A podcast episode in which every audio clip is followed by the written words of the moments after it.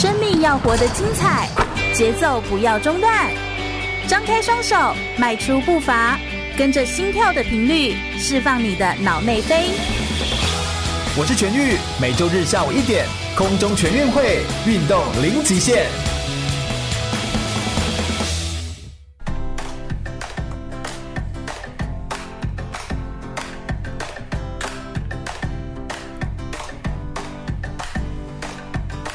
全国广播 FM 一零六空中全运会，我是全玉。每个礼拜天下午一点到三点，在空中给你轻松好玩的运动讯息，还有体育圈内的大小事情。Hello，大家好，又来到了空中全运会的节目现场了。今天呢，我们每一次哦，就秉持着我们空中全运会的传统，就是我们呢都会介绍一些运动选手，介绍一些体育赛事。像我们呃也会介绍过，比如说什么奥运的志工怎么申请啦，或者是我们也会有一些呃到国外希腊走访啊，或者是奥林匹克研讨会等等相关的体育内的讯息，而我们同样的，我们也会邀请选手来到我们节目现场，然后来跟我们做一些分享。我们今天邀请的这位选手呢，不得了，他其实非常的有意思。过去他是打棒球的一个选手，那后来他因为上了大学之后呢，因为个人的热爱还有个人的兴趣，开始报名从事了铁人三项的运动，想要做更多的挑战。那在呃，就是二零一八年的时候呢，他转战成为职业的选手。那在这种从业余玩一玩，那从打棒球，哎，本来身体素质就很不错，到了职业，他这种挑战的一路走来的历程哦，今天他把他的第一次献给全国广播，就在全国广播里面第一次在空中现身来跟我们分享他的个人的故事。他今年才二十二岁，目前在台体大的谢玉红，我们欢迎玉红耶，帮我们自我介绍一下吧。大家好，我是谢玉红啊，我目前就读。台体大竞技系三年级，那、我的专长现在是游泳队，啊，都有在从事铁人三项的运动。对，然后学学习的背景就是我过去就是棒球员，啊，从国小到高中毕业结束之前都是。啊，高中是就读于高院工商，就是也是好学校，就是棒球，嗯，传统名校这样子，嗯，对。啊，我曾经棒在棒球生涯最好的成绩就是亚洲亚洲杯的冠军哦，啊，那很强哎，是，所以也拿过几次国内的全国联赛前二名，就是都是亚军这样子，嗯嗯，所以就是成绩在过去的棒球赛事成绩就已经很不错，那怎么会怎么会突然间转来铁人三项？是上大学端的之后就突然间。变得不一样了。嗯，其实我台体大也算棒球也蛮好的学校啊。是啊，对啊，对台台体大原本是我在棒球时期的算是第一志第一志愿吧，对不对？但是因为其实运动就是棒球运动不是不是这么这么顺遂，就是过程中就在高中应该是在高高二升高三的时候，就是有些转变。嗯，就是我当时。会会认识铁人三项，就是算是一个蛮巧妙的机遇。对，嗯，就是从那时候高二为了准备一场比赛，但是因为之前在国中的时期手手手肘就有一些旧伤，嗯，但是那时候就是一直恢复不了，对，而且是还还蛮低潮的、啊、那个时期，所以就是我一开始是以复健的方式说去做其他。训练对，是比我第一个接触的是跑步啊，嗯，对，就是跑步。一开始想说维持自己的身体体能，对，就是能等伤好之后就能继续做训练啊，准备比赛这样子。但是在跑步的过程中，因为过去我是非常排排排斥，对，排斥跑步。对棒球员来说，也大多数都是这样，尤其是长跑这个项目，对 对。但是我在跑步的过程中，慢慢找到说，呃，身你在运动过后，身体给你的回馈是是不太能用言语去表达的。嗯哼，对，就是它过程中可能蛮痛苦的，就是一开始你跑可能跑个两三公里就觉得很累，很想放弃，但是。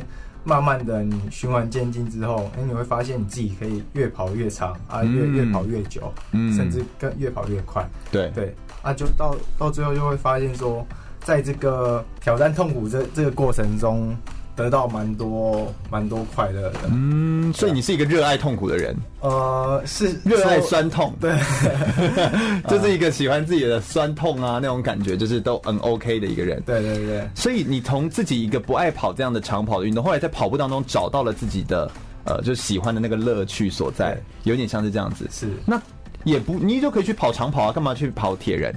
因为长跑其实它单独跑步虽然是蛮也也算是蛮有挑战的，啊，对，因为它它有很多距离，甚至最长还有到马拉松的，甚至超马。对，但是它就是单一一项运动，对我来说，它可能会。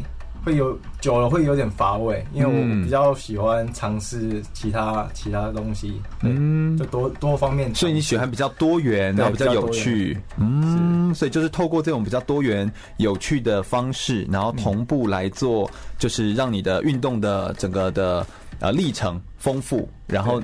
你也觉得这样子的跳转过来的时候也是 OK，那这样你会不会觉得有点可惜？或身边人、教练觉得啊，你过去棒球成绩其实也不错，这样有点可惜啊？嗯，其实都会。我一开始在选择转变的时候，因为一开始是先接触跑步，就是蛮多、嗯、身边蛮多人对我有些质疑的，因为这根本是完全不同不同的世界，对，甚至不用就是单跑步来讲，对，甚至不用说到游泳、骑车这一区块，嗯，对。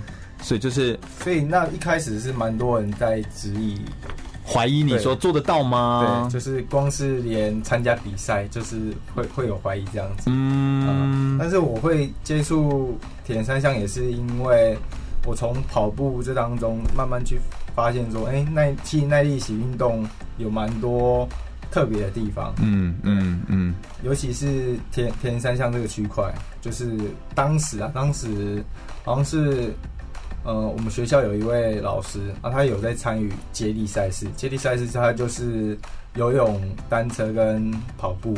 三三项需要三个人一起合力完成。OK，所以那个时候你就你就先从接力开始参与吗？没有，我一开始参与的时候我就设定个个人赛啊。所以你就是一个很享受那种挑战，然后享受酸痛，就是要挑战自己对的那种人。所以这真的是哦，所以运动员有时候我们说，每次在我们节目当中都会说到，运动选手跟一般人最不一样的地方，就是在他的心智跟他的思考的状态跟我们一般人不一样。那或许哦，谢玉红他在个人的这个历程当中，他有很多不一样的故事，就他为什么这样转换，以及接下来他会跟我们介绍很多，就是呃铁人三项运动到底是什么样的运动？那有没有一些他在互动当中的故事？那今天最特别的地方，就是因为他身为一个职业的铁人选手，他会告诉我们赛前的报名啊、场地的场刊啊，以及一些简单的训练上面的装备跟训练的时候你要怎么样来做自己个人的规划跟安排，还有遇到一些突发状况或者是营养的补充要怎么来做调整。今天会有一些很专业的内容会在空中全运会来跟大家做首播，听一首歌曲，稍微先休息一下，等一下音乐过后再回来哦。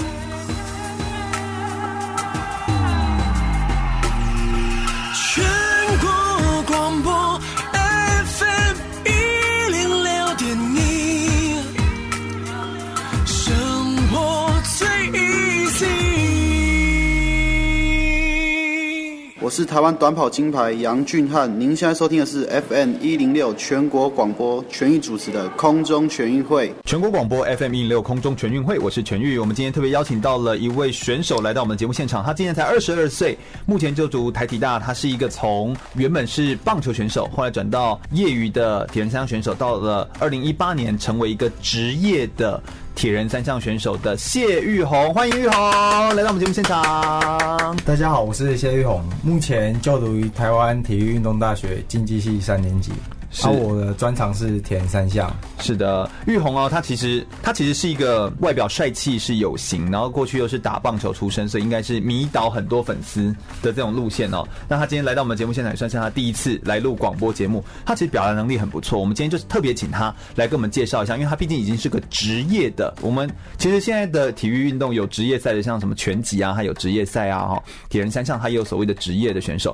铁人三项算是运动当中寿命很长的喽，就是你到。年纪比较年长，也都可以来参加铁人三项运动。这个挑战性是一种自我的追求跟挑战。但到底铁人三项是什么？难道是铁饼、标枪跟铅球吗？好，所以到底铁人三项运动是什么呢？可不可以先请玉红来帮我们介绍一下？铁人三项最初是从发发发展地是在夏威夷，它好像是就是有有有一群疯狂的运动爱好者，他们在。尝试打赌。对打赌，尝试说，哎、欸，看谁能先完成有长海上的长泳，嗯，跟长距离的单车，还有跑路跑马拉松这个区块，嗯，看谁能先最先完成。所以才会有田三项这个运动出来。所以他们一开始就是在互相的较劲，但后来就觉得怎么可以游泳跟跑步比，跑步跟骑脚踏车比呢？怎么比呢？是干脆就把三个连在一起说，说那我们就来挑战一下，三个都连在一起，对，看谁比较厉害。其实我觉得有时候运动人就是很疯狂哎、欸。对啊，就是就是在有点疯狂，而且都有点就是喜欢就是这样子跟你，我就跟你打包票，我可以这样，就是很爱跟你呛虾，这样子就我可以好，然后就是让自己身体更加的酸痛这样子哦。那你个人觉得这三项运动结合在一起，像这样的铁人运动变得也很有个人的独特特色，你觉得最大的特色会是什么？或者说是这个难度会变成是在哪个地方？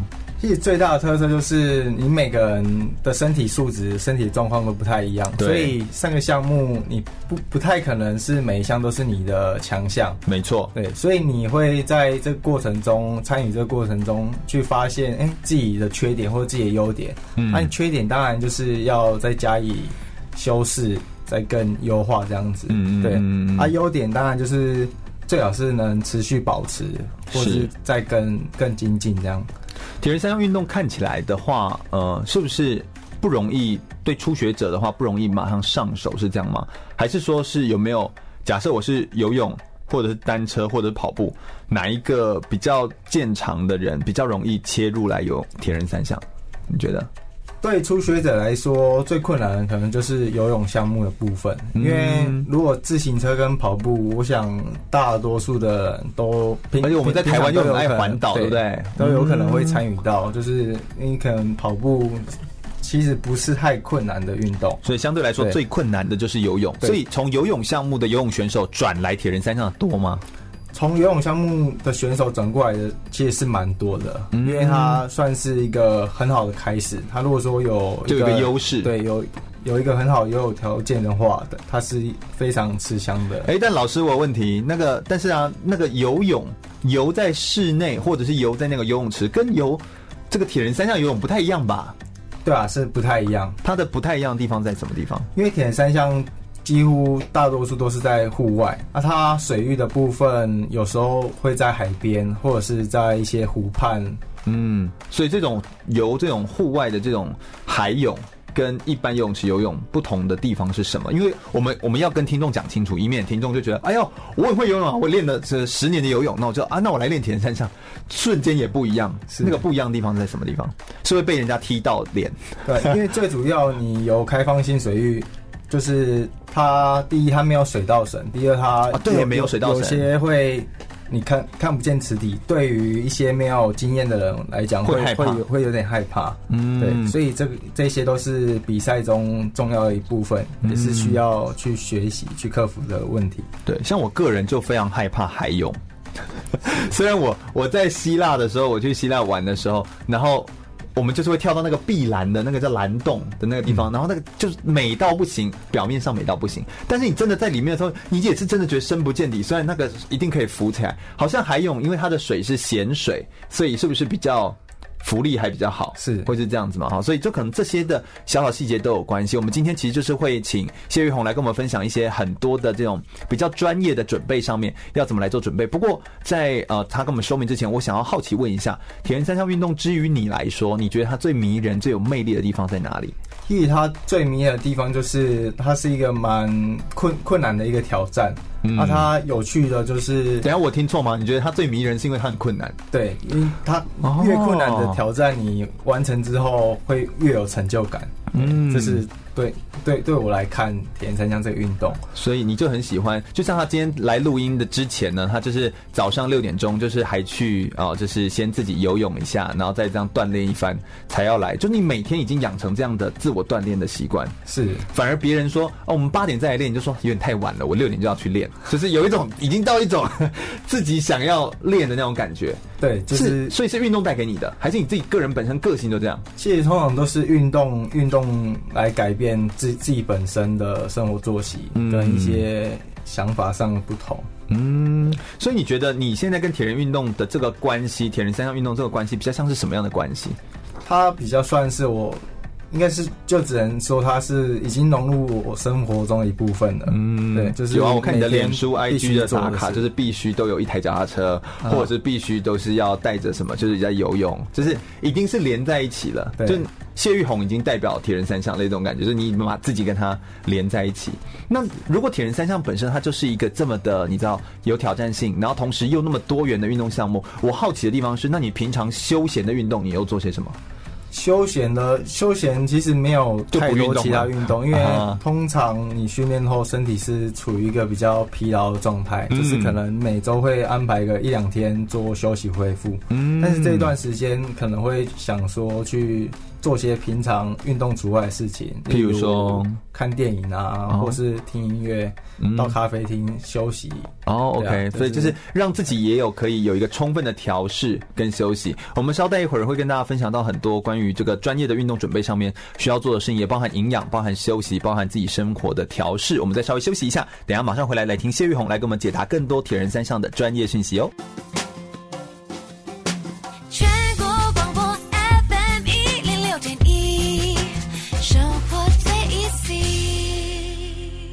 我是台湾女子滑水冠军邓佩珊 Shannon，您现在收听的是 FM 一零六全国广播全域主持的空中全运会。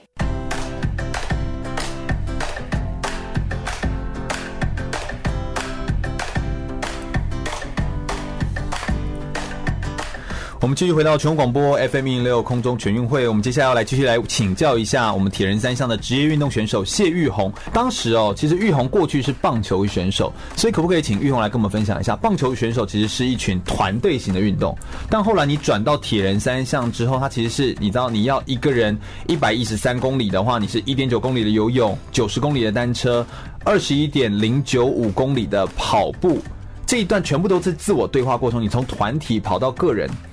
你是什么样的原因让你有这样子的转换？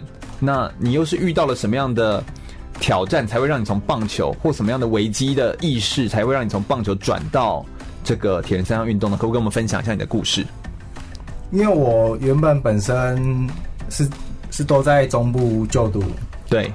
但是到高中升，从国中升高中一个转折点，就是说我那时候在抉择说要不要继续走运动这条路下去。嗯嗯，嗯，啊，当时是也有一个在高雄有一个机会，就是让、嗯、让我能继续发展运动。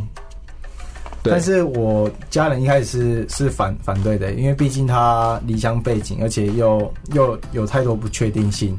但是我也试着用我的方式去说说服家人，没错，就是给家人一个就比较你怎么说服他们？实际的约定就是说我下下去南部，我一定是能考取一间国立的国国立大学，嗯，对，就是未来会比较有好的发展，对，给家人放心啦，就是我一定要做到这件事情。后来发生什么事？后来在高二升高三的时候，就是手。手肘的部分有旧伤，一直复发，嗯、啊，没办法很完整的训练跟比赛。你在棒球里面是外野，对，外外野手，所以你需要有长传的能力。所以如果手臂受伤，是，所以就等于会影响的非常的多。对，嗯，OK，所以等于那个时候就因为受伤的关系，对，嗯，因为受伤的关系，所以才选择试着转变跑道。因为毕竟我跟家人约定还是在，嗯、但你已经高二了，你这样转换的跑道来得及吗？呃，试过了才知道。对，好，那你你怎么试？你试了些什么？我一开始是接触跑步，大概半年的时间，嗯、但是会发现说，哎、欸，离我要达成的目标可能有点距离。距离是指时间上的，对，嗯、不是说能力达不到，是时间上可能需要在更多时间。就是说，如果跑步这件事情，你要用跑步来做甄选，就是推甄，就是体体育的推甄的话，是门槛比较高，是需要更长时间练习。是，那怎么办？那我就是在在尝试说，去去寻找其他运动，嗯，运动项目，看看有没有更有机会去达成。哦，所以你就在网络上搜寻，或者是就是到处找一些这个资料。对，嗯，后来你就找到什么项目？就是铁人三项吗？对，后来就是找到我从目前从事的铁人三项的运动。嗯，OK，那铁人三项运动，你当时是去台北考试，可不可以描述一下那段过程？在考试之前，因为它它的门槛是你必须先完成一场铁人三项比赛。嗯，啊，当然它甄选的。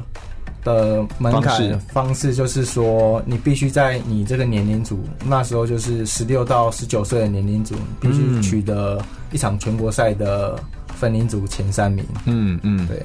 啊，起初报名报、欸、报名这一场全国赛之前，到从开始到准备，大概只有短短半年的时间。对，从棒球转变。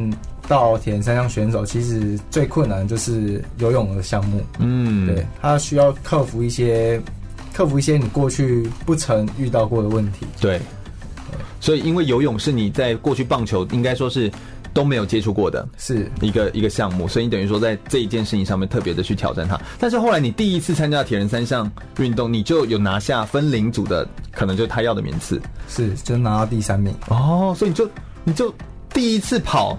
你就达到嘞、欸，是天哪，你也太强了吧！这个真的是，所以我觉得应该说是也算是有一点真的是体育的底子啦，天赋异禀，也算是有点像是这样子。不过你后来没有去北部的学校念啊？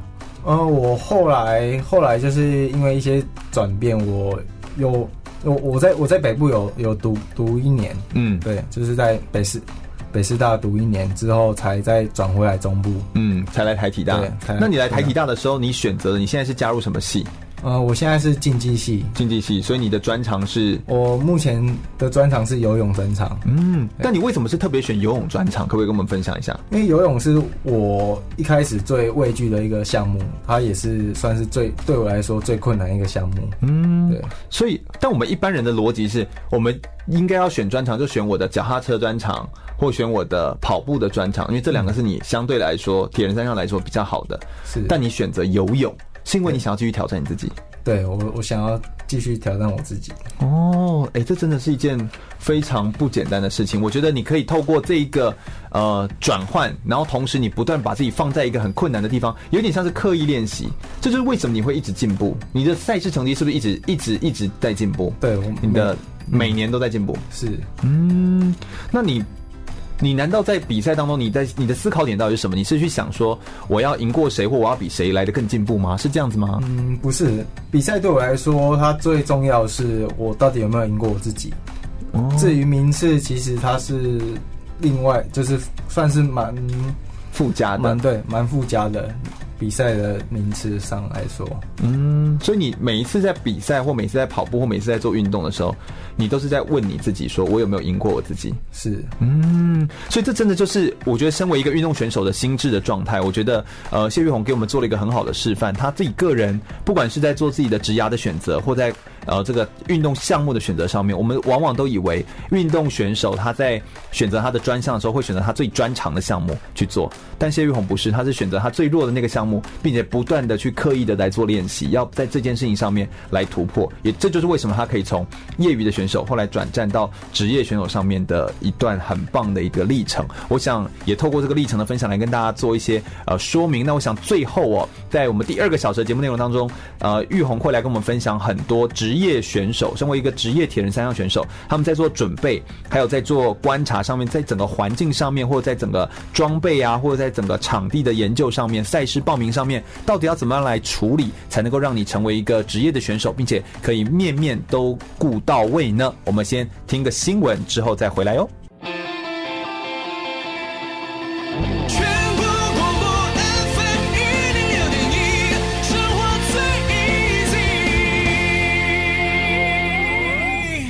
继续回到全广播 FM 一六空中全运会的节目现场，我是全玉。我们今天特别邀请到的谢玉红呢，就是铁人三项的职业选手，来到我们节目现场来跟我们分享一些他在职业运动当中所遭遇到的一些各种的运动的状况，并且跟我们分享职业运动的铁人三项这一项运动，他到底要怎么样来操作，到底是怎么样来完成他的这个赛事。我想接下来要来问一下玉红，就是在练习铁人三项过程当中，有没有一些对你而言感到很挫折而且很困难的经验？我们刚刚知道游泳对你来说是最困难的嘛？你会把它视为是一种挫折吗？是这样子吗？嗯，它对我来说其实不是挫折，它反倒是让我能能让自己变更强的一个一个关键。嗯，很好。对，你怎么说这件事情？因为游泳在过去我刚起初参加比赛的时候，它在我一千五百公尺就是奥运标准距离的时候，我大概是落后国内一些比较顶尖优秀选手。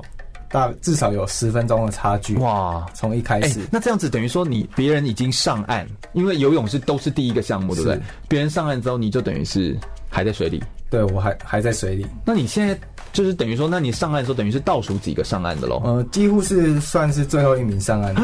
天哪，天哪！然后呢？然后我是这么说落差很大吗？从落差很大，因为毕竟他的完完成时间，以好的选手来说，前三名甚至前六名都不会差距超过两分钟。嗯，但是我第一项就是落后十分钟以上。天哪，那要怎么追哈？而且马上第二项接的是自行车，所以那个一开头那个速度就会对差很远。一开始自行车，因为团。因为自行车来说，它是属于团队合作的一个项目，它它会会因为你的人参与的人多寡而影响到你的成绩。对对，会人参赛的人越多，当然你的成绩会越好，就是速度会拉得越快。哦，但是我过去从就是从最后一名上岸之后，从来没有放弃过想要向前追的念头，就算他只他已经。他们已经领先我超超过十分钟，你一样风火轮似的把他追回来。对，我一样是。你脚，所以你脚踏车那么强？呃，我脚踏车的会会有这么优异的表现，就是因为这这这一段过程，就是这个意志，就是因为你知道每一次我都要用脚踏车去补我的那个游泳的比较慢的时间。是，所以我在、哦、在今年的比赛游泳游泳已经缩短到。一至两分钟的差距，就是没有像过往差那么多。对，但是我单车是已经可以倒赢其他对手六七分钟，甚至更多。哇，一个一个时间回来，所以他我能赢这么多，就是因为我过去我游泳的游泳的不足，导就是让我能知道说，因为我后面两项要再去更精进，才有机会追赶上对手。没错，对，所以这也是我今年在下半年度。连续拿下在台东连续拿下两场奥运标准赛事距离冠军的一个重要关键。嗯，所以今年就是有两场在台湾站跟厦门站的嘛？呃，那是还是说是台东的超级铁人三项，在台东的铁人三项赛事。嗯，所以两项其实两项也都是拿下第一名，都拿下了奥运标准距离。对，两两场奥运标准距离，而且都是拉开蛮大的差距。哦，因为都是在我过去拿来追追人家游泳的自行车项目。就是拉拉开至少六七分钟以上的差距。天哪，那真的是很强。是你，你不只是超级铁人三项赛，而且你连 Iron Man，其实你也是有拿下前三名的成绩。对，Ironman 七十点三过去的赛事，两两年前我是参与分龄组的赛事，嗯，在那个分龄组别有拿过冠军，嗯，但是那个就只是因为是分龄的嘛，是分龄的，所以它对我来说没有这么大的挑战性，嗯，对，所以你现在都一直在挑战更高的成绩，然后奥运的标准分就是之类，你就一直在往上往上前进，对，都是因为来自这个，反而是你的游泳的这个弱项所带给你的动力。对，有点像是这样的意思。是，因为像是 Ironman 的赛事，它的重点其实也是自行车跟后面路跑部分。嗯，嗯，所以对我来说，它算是你的优势可以放大。对，对，我的优势就是能持续放大啊，更精进这样子。哦，这也是我今年会转。今年会转职业职业职业选手组的部分的最关键的原因是也是这样子。一八年你选择转职业，我觉得相信我相信了哈，在这样这样的过程当中，你一定是。开始意识到说，我的优势在这个点上是别人刚好会看到的。那你的游泳又一直在进步，是，所以别人就会觉得，哎，投注在你身上其实是很好的。所以当然你身上也有非常多的赞助，就是大家会愿意去，就是会想要去看到你。但我有一个好奇点，就是呃，这个铁人三项运动这么长的时间在比赛过程当中，你都怎么跟自己对话？有没有什么鼓励你的话，就是会激励到你自己个人的，或者说是你都跟自己会讲些什么？嗯，其实就我在比赛过程中会比较注意身体。你当下给你的回馈啊，当然不别于就是最终的目标也还是要赢过赢过自己。对，身体给你的回馈，所以你就是一直注意身体的讯号，比如说哪边比较酸吗？或者是肚子饿了吗？还是什么？呃，回馈主要是来自说身体的状况，看就是会不断的试探自己。能做到多少？什什么意思？所以可不可以再多说一点？君可不可以举个例子？假设你在骑脚踏车当中，嗯，你会觉得，我觉得我现在大腿抬不起来，还是什么吗？应该是说我在骑车的过程中，比如说我现在现在骑的功率大概落在三三百瓦左右，但是哎、欸，可能会当下觉得，哎、欸，可能脚状态还不错，可以试着调提高提高一些配速，试试试看，挑战自己看看。所以你其实很像在跟自己的身体一直对话，然后同时一直在玩这个游戏，就是。我们如果我们现在身体状况不错，我们就来玩一下哦。然后就是，然后就是，那我们再来调高一点点哦。然后这，然后是这样，然后去试。我觉得今天天气很好，嗯，今天整个状态都很不错，整个环境很好，嗯，旁边的人好像看到快要追上来了，所以我们再来调高快一点点。对，就是你会有很多类似这种心中的对话。对，就比较不会说局限说，哎、我可能赛前我打算怎样，但是那个只是一个，那个只是一个计划，对，一个只是一个计划，但是当下临场的一直调整，会会一直调整做改变啊。对。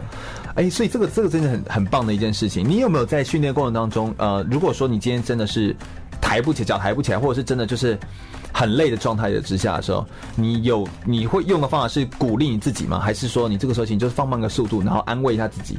你是怎么样？呃，当然会会先放慢配速做做调整，就是看身体状态，对，看看身体状态而定。但是也也有遇过说，就是一直都很差。哦，就一直到终点都很差，就整整个身体状况非常差。但是那怎么办？呃，就成成绩当然就是不理想，但是这也是比赛过程中的一部分。嗯，但是我不觉得这这是不好的事情，毕竟说你要去要去了了解过为什么会会有这种原因发生，你才下次才可以做。更好避免，嗯，更好赛前的准备。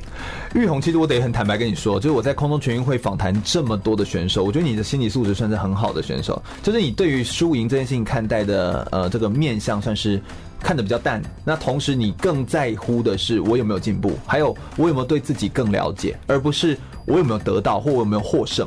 你只要能够是对自己更了解，你根本不在乎外在人对你的给分是给高分，还是今天的评价是给比较低分。是，所以你并不在意这件事情，而是你更在意的是我有没有因为这一场赛事更认识我自己，或者是我没有因为这件赛事有所学习。是，嗯，所以我觉得这种就是在访谈那么多选手当中，其实玉红的这个回答跟回应，其实给我们有很棒的鼓励的效果。我想接下来我们就要来聊赛前的报名啦，还有场地的勘察研究，或者是一些营养的补充或赛后的恢复，这些状况上面都要怎么样来调整才算是一个职业的运动选手呢？我们稍微休息一下，马上回来聆听谢玉红来跟我们分享哦。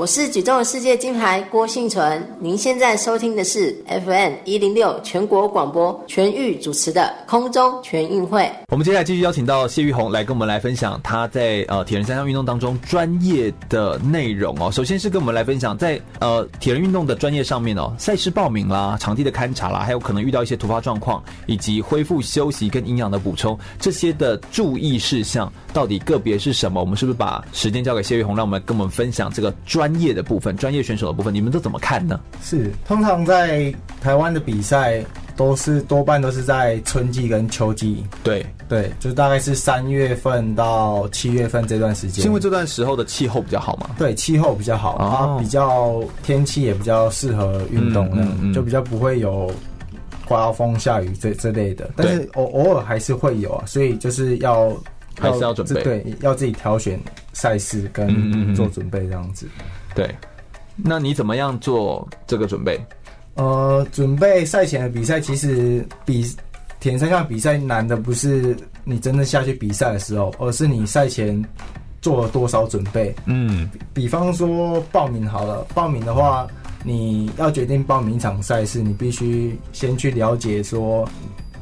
他比赛的距离跟比赛的项目，对，比赛项目是指，因为他从半程赛，就是奥运标准的半程赛到超级铁人三项赛，这两个距离是完全不一样的，甚至差差到差了超超过两百公里。嗯，对，所以你在报名之前就要了解自己的能力跟状况，嗯，而去做选择。嗯，当然地形的勘察也是重点之一。像台湾，我比较推荐的的。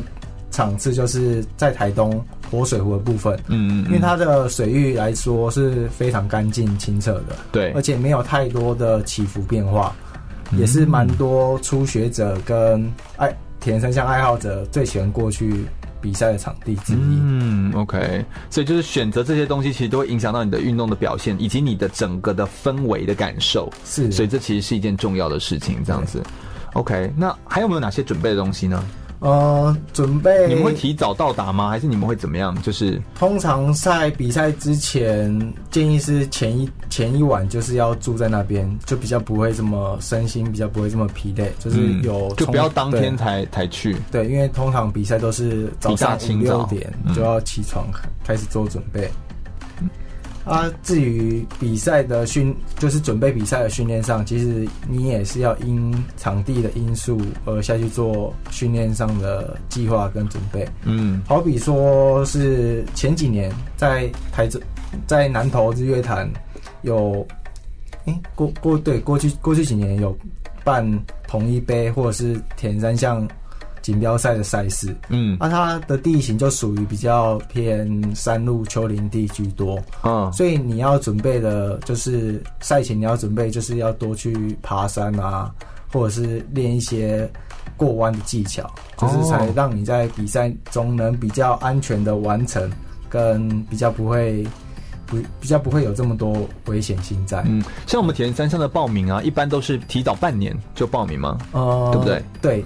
基本上都是提早半半年以上，甚至有些一年，有些一年，可能今年刚比完，下个礼拜。明年的简章又出来了。对，所以有的时候他们的这么这么长时间，其实就让你先去做好清楚的场刊之后呢，你今年的训练就可能以这个方向为主体，然后来做调整，有点像是他们的目的有点像这样嘛，对不对？对，然后也是对于选手来说，你的前面的训练就会花很多的心力。假设我今天要比的这个是丘陵地，我今天要比的这是什么样的地形，有很多的弯道，我就要先去做这类的训练的加强，跟做这样训练的准备。是，嗯，所以这其所以这代表说。你，你一年其实能够报的场次不多啊，会不会是这样意思？呃、你一年大概会报几场的铁人三项？我一年大概八至十场左右，那算多了吧？嗯、呃，因为你算是专业的选手，所以是，所以你才会这样。但如果一般人呢？拼一般来说，或你初期的时候，初期一年如果有两三场，就算还还就已经很多了哈。对，嗯，所以其实因为你每你光是那两三场或那段时间，你就要好好的做自我的准备嘛。其实其实是一件蛮重要的事情。嗯，还有呢，还有哪些譬如突发状况或者是一些休息或营养补充？呃，突发状况的话，大多数都是比赛时候会发生的。可能你赛前赛前会建议说要充分休息。嗯，你在比赛当下的专注力会比较好。嗯，专注力会会比较好，也比较不会有一些抽筋啊，或者是。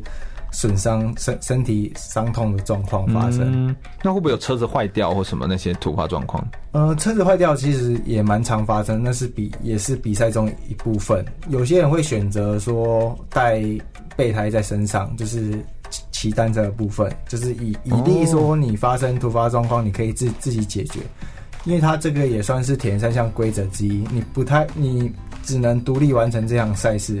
所以你不能寻求其他他人的协助，嗯嗯嗯嗯，你要不，不能说其他的车友来帮你这样子，对，规则上来说是不行的，嗯嗯嗯嗯，所以等于说你要拥有自己解决问题的能力，然后自己面对问题跟挑战的时候如何来调整，类似这样子，是还会有哪些突发状况是你，比如你自己个人也都发生过的？呃，就就是刚才最常见的就是在单车骑车的时候爆胎。嗯，对，通常是会、嗯、会蛮常发生的事情。对，再来就是说赛前赛前准备准备的补给品跟你补充的水分有没有充足？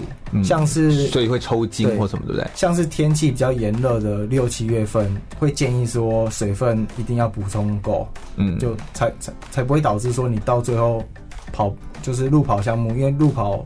其流失的能量跟水分非常快，嗯嗯嗯，才不会到最后重要关头抽筋，时间上来讲就会差很多。嗯，那营养的补充上，你都会带些什么东西？补充上，我多半都是个人习惯，都是带能能量果胶，就是它摄取糖类的部分会比较快，会可以马上的肝糖肝糖做补充，供给的时间会比较快一点。嗯，OK。那在前面的一些科学的训练法上面，你会补充哪些类的营养来帮助你在做这个比赛赛事的时候，先有更好的身体状况？赛前赛前的部分，我会多摄取一些碳水化合物的东西，嗯就是碳水化合物。为什么是碳水化合物？因为它能充分的补补足你的肝糖，嗯对，啊，它也算是一个能量很好的来源。例如说面包啊，就是也也建议是越简单的面包越好。对啊，要不然你身上挂一堆吃的，很像是一个移动的一个就是便利商店这样子，这样也会有点搞笑。是嗯，所以就是你会想办法，就让自己身体在出发前先做。你们会吃早餐吗？呃会吃早餐，但是你会在几点吃？大概就如果以赛事来说，提前是。赛事前两个小时会吃早餐。嗯，那会吃什么？我我通常个人习惯都是吃面包或贝果这类的这类的早餐，就是平也算是平常每天都习惯吃的，嗯，就让自己身体都处在这个习惯的状态里面，，他才比较不会说你到比赛的时候可能会有点紧张或是过于亢奋而导致消消化不良。嗯，对，所以这个也算是练习的一步一个环节，重没错要的环节。没错哦，OK，所以这样看起来，就整个不管是这种恢复的休息，尤其是哦，有时候应该是说一个比赛哦，从还没开始比赛就已经决定你的胜败了。就是在赛前，其实就已经你的准备的状况跟你的所有的呃状态，其实都已经决定了你这场比赛会赢或会输了嘛。是所以其实赛前就是比赛前的准备是最关键的。是，所以就是像我刚才一开始所说的，你报名比赛报名的当下就已经是比赛的开始了。对，所以可能那个半年前比赛就开始了，所以是铁人三项果然会叫做铁人哦，能够成为铁打的人哦，也不是省油的灯，他们都一定是有这些的充分的准备，还有现场状况的应变，以及这些专业技能的提供。我想我们接下来最后一段的节目内容会来谈谈，就是呃谢玉红他怎么看待自己铁人三项运动的未来，还有在铁人运动三项当中有没有一些呃就是一些呃常见的运动伤害啦，或者说是有没有一些其他的迷思的部分，或在国内跟国外选手跟教练之间的互动，还有在教导的内容上面有没有什么不一样呢？我们稍微休息一下，马上再回来哦。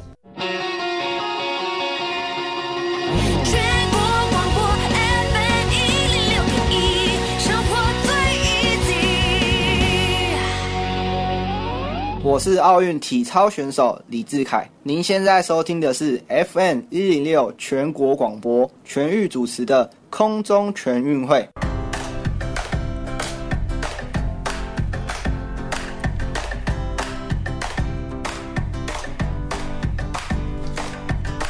继续回到全国广播 FM 一六空中全运会的节目现场，我是全玉。我们今天呢最后一段的节目内容，要来邀请谢玉红，我们铁人三项的职业选手，来跟我们分享一下哦。就是你看一下国内跟国外的教练之间在带啊，你觉得有什么不一样的地方？譬如说他们在带法上面有什么不一样，或者说是这个指导的方式有什么不一样，或者是选手跟教练的比例之间有什么不一样？可不可以跟我们分享一下？嗯，我先先来谈到教练跟选手的比例好，像是国外教练他多半都是一比三至一比五，他就是、嗯他没办法不会带很多不会没办法兼顾太多，因为他毕竟要要能深很深入的了解每位选手状况，没错啊因材施教下去做训练。那相对台湾呢？比例台湾可能有时候一个团队就只有一个教练，一个教练，对，哦就可能一一要带十个甚至更多一点，嗯这样来讲会比较没那么专精。没办法一个一个的帮你调整你的每一个的细微的动作。那在带法上有什么不一样？带法上来讲，因为像是每个人的弱项跟强项不一样，嗯，但是在台湾你就都只能大家一起训练，毕竟你只有一个教练。但是如果说在国外，他可能可以每个人训练内容，每一天训练的内容都不一样，每个人克制化的。对，就是需要克制化，你才能更精进。嗯，那你说教练也会去 try 你的那个能力？对，国外教练会比较会比较常去试探你的能力到底在哪里，他也不会一直局限说，哎、你只能比这个距离，可能你耐耐力上比速度来说还来得要更好，所以他可能会建议说，就是朝长距离的方朝长距离这一块去做改变。但教练敢这样子做的原因，是因为他们的他们本身互动上面就比较自在吗？会不会是有点像这样？或者说是他比较就是敢敢跟你开开玩笑啊，或者说是就比较敢就是说，哎、那你要不要试一下啊什么的？是，其应该是这种感觉哦。而且他们教练也会比较比较了解选手的长处，嗯对这点我是觉得还蛮重要的。确实是蛮重要，因为必须要好像选手跟教练之间好像是一个好朋友对那种的互动，才比较能够。能够了解。嗯，你觉得还有什么样的差异呢？嗯，差异在就是说，其实训练环境上吧。嗯，对嗯嗯，因为我会建议说，如果起初起初的话，应该是要先去针对每每一个单项去做加强比如。说游泳加强、跑步加强、自行车加强对，你三项必须到达一个基本的水平之后，你再去结合起来，它会比较有效率。嗯，对，它可能比较不会说，哎、你因为一个项目非常差而拖累到你整个比赛的成绩。嗯，OK，在你的赛事当中，你好像也有一个很呃影响你很深刻的田伟章教练，你可不可以也分享一下他？他是我最初最最在我铁人三项这个区块的启蒙教练，嗯。也是因为他田教练。对，也是因为他我才能一直走到这里，就是他算是他给我这个舞台，嗯让我不断的能去探索。嗯，他怎么给你这个舞台？或者说他是怎么样引导你啊？呃，就是我刚接触的时候，当当时其实其实对铁人三项这一区块还算是蛮陌生的。虽然他虽然在网络上能取得蛮多资讯的，但是没错，他跟实实际上去参与还是有蛮大的落差。没错，对，啊，也是因为认识铁人三，认识田教练，他才带带我进来这个领域，让我知道说，让我了解更多铁人三项相关的知识。嗯，不过你好像个人也非常的感谢，就是你过去那一段从头摸索的过程，是，那段就是那一段好像是都没有人教你，哎，对啊，那那一段也算是我学习学，就是收收获蛮多的一个过程。嗯，我们好像在刚刚休息的时候聊天的时候，你就说你以前学游泳的时候是看 YouTube，然后就是去查资料，然后自己自己去练怎么游泳，就网络上的影片，然后自己去找。那那你觉得这样自己从头摸索，什么都不会，跟教练指导你，让你学会，你觉得有什么不同？因为你自己有摸索过，你会知道说，哎、真正欠缺的是什么，就什么是你要的对，什么、嗯什么是自己想要的。但是你如果说一开始就能一开始就接受教练的指导，就比较容易受框限住。嗯，对，就是你可能教练说一你就做一，说二你就做二，你比较没有自己的一些思考。所以虽然说你的历程走过来好像波波折折的感觉哈，但是其实整体来看，你还是是非常的幸运。应该是说，你透过这段波折或这段历程，反而可以帮助你整个串联起来之后，你才能够找到真的你喜欢的东西是什么。是好像也是这样子的历程。可不可以跟我们谈一下你的未来的运动的职业规划？你对自己还有什么样的期待，或你对自己未来的下一步的规划？你怎么看待自己这个铁人三项运动这一项运动的未来？呃，在铁人三项运动中，其实我就已经把它当成生活中的一部分，它也生活的一部分它可能也是我这一辈子会就是会持续做下去的一件事情。嗯对，它不一定要一直拿到很好的成绩才可以做，它只要能维持维持好的身体状况，嗯对，你就会继续把它维持下去。所以它已经不只是运动，而是一种生活的态度或一种生活方式。对好像你的生活也真的不能没有它了，对不对？对随时的那个网络上的打卡都要有它，这样子，都要有一台脚踏车，这样子哎，装备越买越贵，哈，就是已经走入不归路，就是啊那个投注的钱越来越多，对不对？对之后之后就没办法那个离开这样子。那你对于台湾的，如果未来有些小选手，或者是他们想要来参与这个铁人三项运动，你会给他们一些什么样的建议呢？你现在站在一个职业的角度，会参，如果说要参与，单纯只是兴趣的话，其实是蛮乐见的。但是你如果说未来要变职业，要变职业，或者是你在工作上要有所发展的话，你必须除了铁人三项之外，你要再去做更多的精进。好比说，什么样的精进好比说铁人三项，其实它发展发展性是蛮多的，嗯就是在单车，先先讲单车部分好了，嗯因为它单车配备。跟维修器材上来说，其实是蛮广泛的。没错，对，像我本身也是非常热爱单单车，所以我过去我曾经在车店上班工作过一段时间。嗯，啊，也是因为有工作过，我才能更了解自行车领域这个区块啊。当然，你越越了解、越熟悉这个区块，你的运动表现相对的一定是有办法做到更好会。更提升。嗯，所以像光是自行车其实就很多，那游泳还有很多，你也可以当教练。对，游泳教练也是一个蛮好的选项。对。嗯，那呃跑步也有可以带跑团，然后还有一些夜跑、路跑，或者是一些长距离跑步或跑步姿势，对就是就就其实有很多东西，就只要整个有点像是铁人三项，有点像是把这三项运动的产业全部串联在一起。对，那你们又是做一种自己呃个人的某一种挑战，是让自己可以站到一个更更不一样的高度的位置。嗯，其实我们今天非常感谢，就是谢玉红来到我们的节目现场来跟我们分享。他其实不单单是一个二十二岁的一个大学生而已，